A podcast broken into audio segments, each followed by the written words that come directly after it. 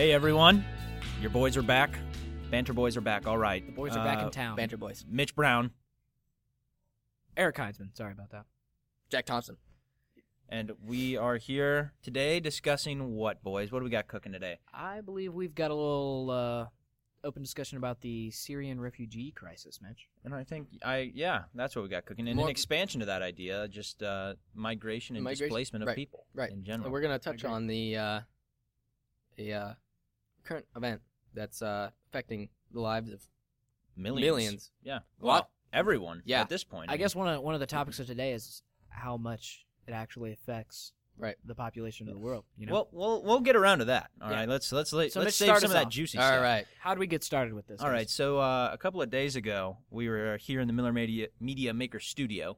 Brainstorming. That's what we call it. Brainstorming on topics and also other just things surrounding the banter, the podcast. So after after our release of our first actual episode, we got together and a little review session, looked at what we liked, what we didn't, and we tried to analyze some things that we wanted to incorporate into other episodes of banter.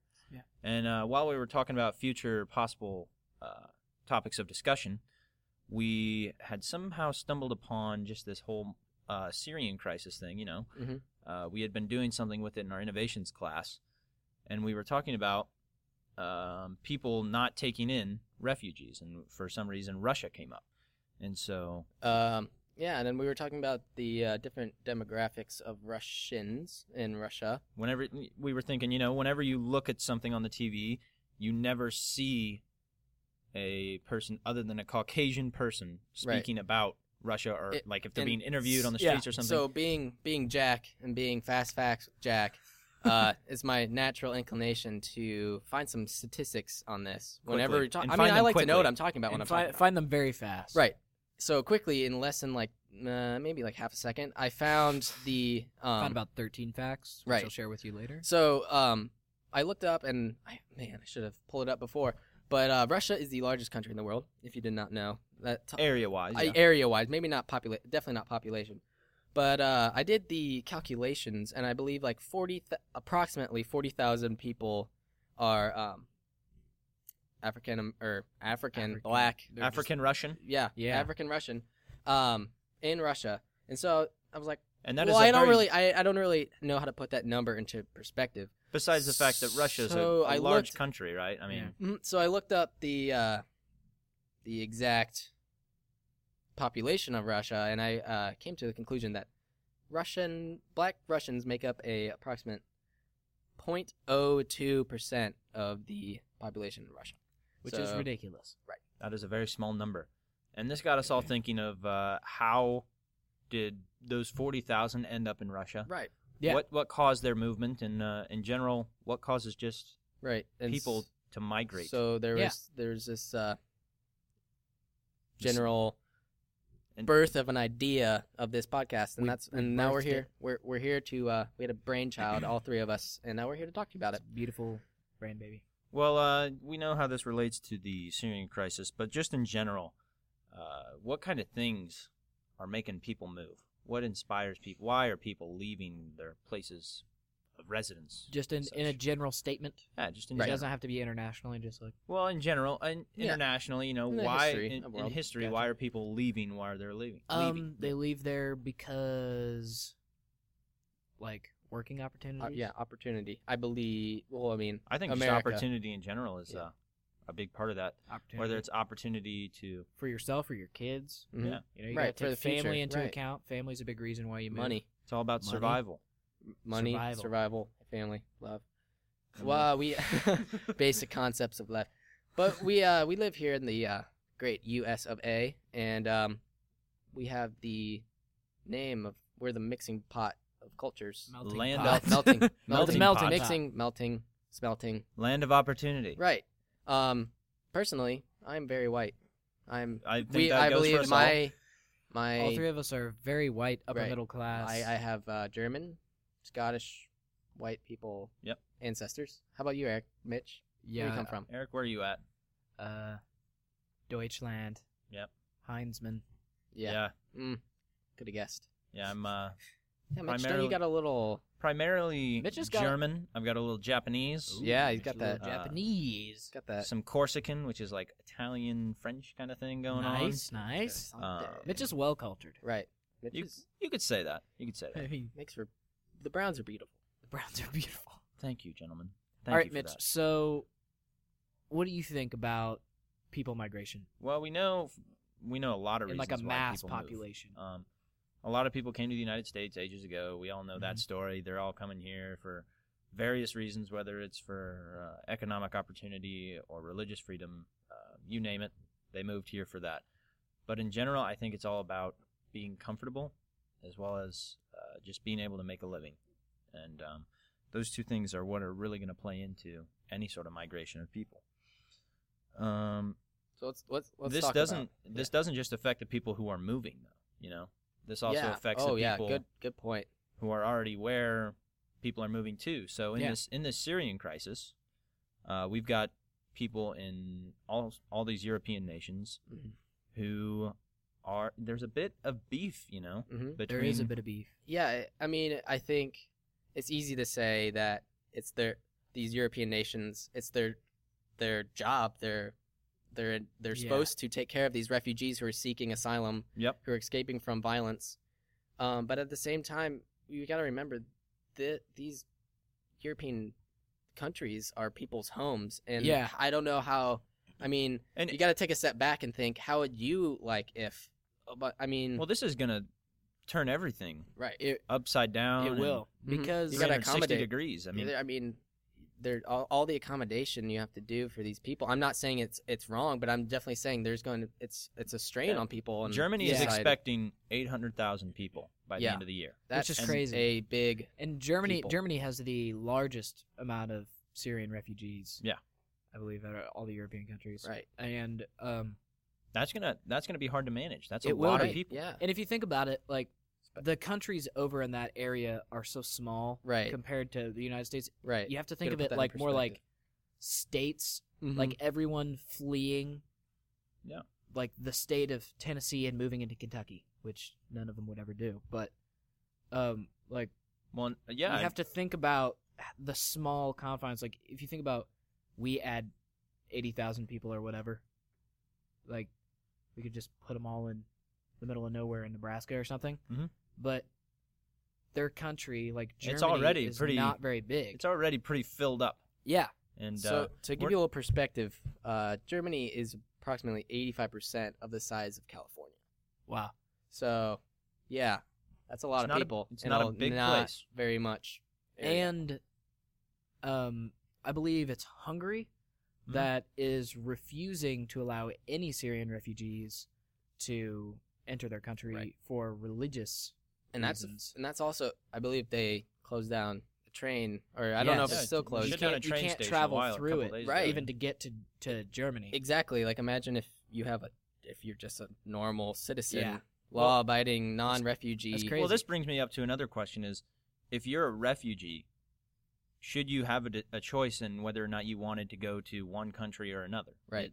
I mean, if there's some reason for your livelihood, like if it's a matter of life and death between going here and there, yes, you should get a choice. But what if there's only subtle differences that are based on wants rather than needs? Right. Should they have the choice? Mm-hmm. Are different countries more popular than others? And I think we're going to touch on that later. I think that definitely you should have some sort of a choice, but I understand how it could be limited.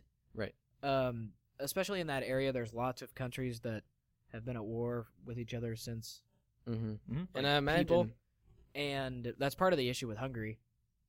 But like, so naturally, some of the refugees are not gonna want to go to their enemy country to seek refuge in or something like that. So, well, not only are these people going to be affecting the amount of space that they're going to take up, they're also going to be affecting the economies that they're moving into. Right? Yeah. I mean, bringing 800,000 people into an economy is a lot for that short of a period of time. And especially if they're not, I mean, if they're not working or if they are working. Yeah. Either way, they're going to either be taking jobs from someone else or they're not going to be working at all. So I think that's where that's where we come in, non-neighboring countries. They're providing a place for these people to stay. I think it's important that it's our call of duty to maybe support these people financially, and if anything, because obviously we can't.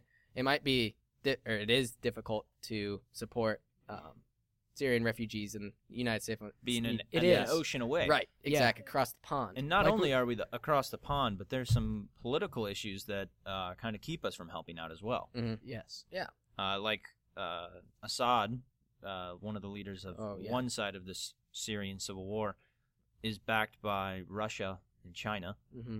who are our best friends. That's just a shame. Yeah, and it's sad because these people need help, and it's sad that these social... I mean, there's something behind it, obviously, but it's sad that these social things get in the way of helping those who need help. Yeah. Yeah, and I don't necessarily understand why they support Assad. Mm-hmm. Obviously, he has not done... I think it's just because we are against... An enemy. Yeah. Mm-hmm. I think that's kind of their mentality on a lot of things. Like, if you see throughout history, they side with people that are against, like, the Western European, like, Western ideology in general. Yeah, you know? Yeah. It's a difficult situation for the United States to be trying to help these people when we also have our own interests to keep in mind, you know? Right. You got to take care of the people at home as well as the people who need it. And I don't think any of us have the answer for anything. We can only stipulate and think. Yeah. Think aloud is what we do. Mm-hmm. But yeah, I think there's definitely, everyone is being called upon to do something. You don't have to. Yeah. But I think that this is a major thing that's going on in the world. And it is. And if we're not going to help them, if we can't help them with the being hospitable and giving them land to live on and somewhere to stay, I think it's important that, and I think we are. We're doing our best. I think we can only do so much. Yeah. I think right now, because it's a hot topic, mm-hmm. But as with all things in the United States, like right now, it's like a buzzword. It's just the way the news works. Yeah. It's just how the news works. Yeah. Yeah. So like here in 2 months, nobody will be talking about the refugee crisis, and which in unless something else big happens. Yeah, and it's not going to go away. Paired with that, this whole issue has been going on for a long time. People have been leaving since 2011. Yeah, people have been leaving Syria for a good number of years here, mm-hmm. and it's just ramped up. I have a graph here, and it's a read it off. All right. Okay. I think it's about that time, guys. Is it about that time? I think it's time for a little. The hairs on the back of my neck are sticking out. Same here. I think I hear something coming down the track. Fast Facts with Jack. Okay. So, Fast Facts with Jack. Here I am. So, starting off, like we said earlier, Jordan started. They opened their first camp for these refugees in 2012. So since then, approximately 500,000 people have moved to Jordan, and that making it Jordan's actually the size of Indiana. They making 1 in 13 people there a Syrian refugee. Lebanon, over 1 million people refugees have escaped to there, and making 1 in 5 people a refugee. Since 2012, ending February of this year, 2015, 38 million have escaped from Syria and are seeking refuge in neighboring countries. $8.4 million has been donated to help those affected. That's been organized by the United Nations. And over half of the refugees, or just about half, are children who are escaping from Syria. Fast Facts with Jack. So we've been discussing how we're going to fix this as a social issue, but are we going to be able to handle this with just a little bit of money and a little bit of time, or are we just going to have to take this problem out at the root? Because to me, this seems an awful lot like trimming your weeds, you know? Yeah. Right. The problem is not with the people leaving Syria. The problem is with why they're leaving Syria. And what can we do to fix that problem? Because to me, it seems like the only way to fix what's going on in Syria is for them to militarily figure out what they're doing, or for us to step in militarily and figure it out for them. which I don't know if it's a good idea or a bad idea. You know, the U.S. has been doing that for a long time, and whether or not it's paid off, it's a bit of a gray area. Yeah. So what do you guys think? So, Eric, okay, I'll go. So obviously there's a limited amount of Syrians. Yeah. So eventually there's going to be no more Syrians to escape, because these people who are moving to neighboring countries, when they have children, they're technically not, I mean, they're going to be Syrian descent. They're technically not going to be Syrian. Yeah. And it's interesting. I wonder in the next 5 years or so how these populations of refugees will homogenize, kind of equal out. What happens when Syrians leave and then their nation is taken over by this opposing party? Obviously, Lebanon cannot hold over 1 million refugees. Like, they're gonna it just doesn't work. Like, they're gonna have to go somewhere else. And there's always going to be people who stay. Yeah. Mm-hmm. Even though like someone will agree with whatever. Projected the population is going to decrease by a significant amount, but there's always going to be the people that stay. And I think the economy is just going to collapse upon itself, like in history. Mm-hmm. You know, it's just going to collapse upon itself. The person somehow is going to get not impeached, but overrun or killed by somebody else's military, or die. And then somebody else is going to move in. But the question there is the person that's going to replace him going to be better? Right. Or is it going to be equal, or is it going to be worse in a different way? You know? Us as Americans, obviously we deal a lot in foreign affairs. We like to get involved. Love to get involved. Do you think Americans or American military will get involved? Do you think that's necessary? I wouldn't be surprised if we were to get involved, but I don't think it's necessary. Well, let's take a look at the facts. You know, if people are going to be leaving, eventually the only people who are going to be left are the people who are just going to either, you know, lift up that white flag and surrender what they think. Yeah. And then there's the people who agree with al-Assad's regime and his side of the civil war, and they're going to take over Syria. And I would assume if ISIS is going to try and take a part in this, that they're going to take a slice of Syria if they can. So where does that leave us?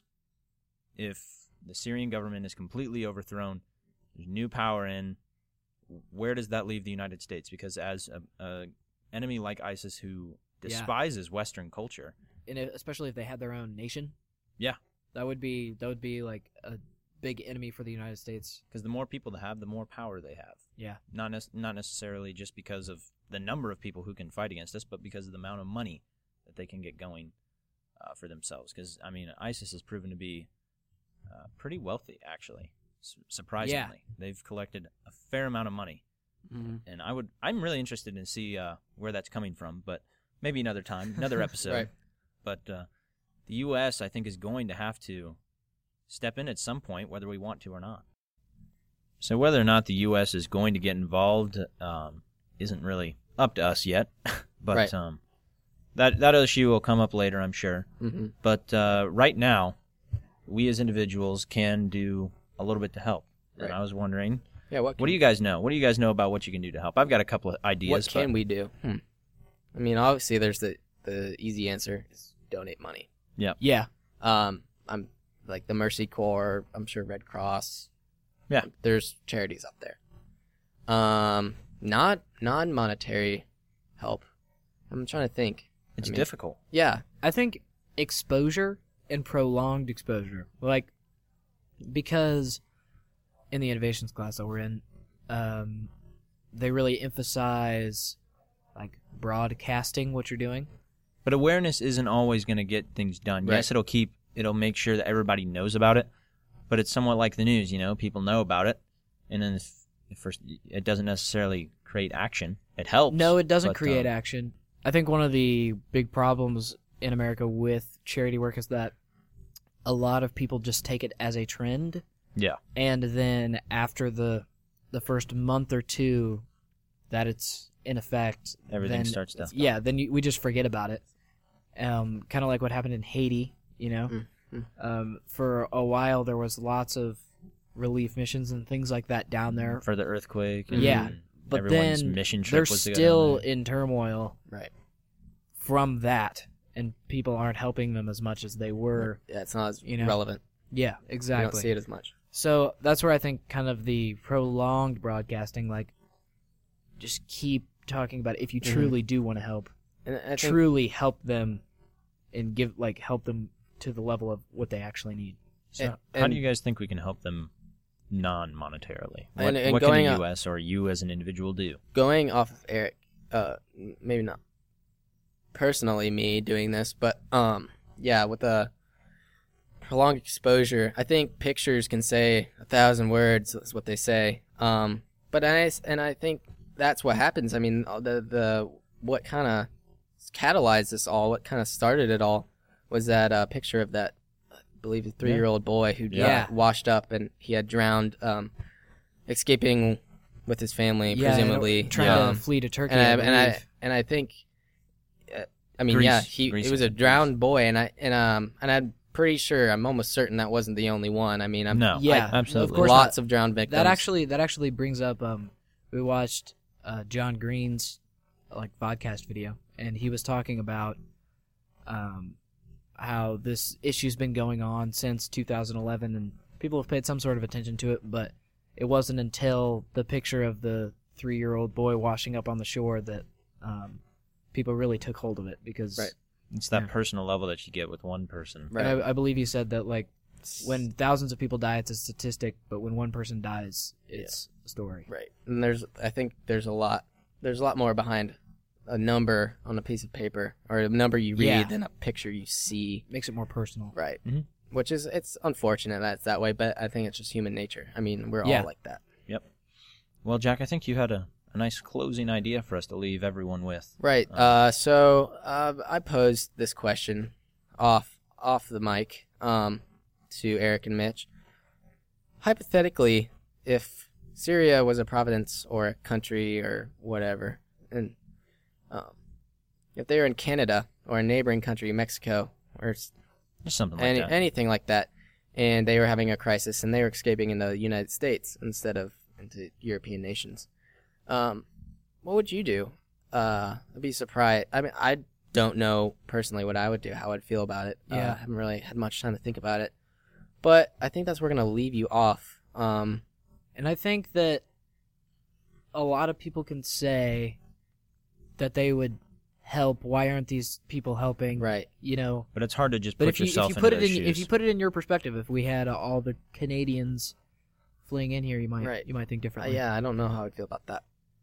So, anyways, that's it. Jack has a song for us as well. We like to leave every banter episode off with a song to get you going on your day. And kind of, we're leaving you off and we'll. Down low in the slump. We're going to bring you back up. Hope you have a positive rest of your day. I agree. I'm Jack Thompson. Mitch Brown here again. My name's Eric Heinzmann. And we are signing off of Banter Episode 3. Thanks for listening.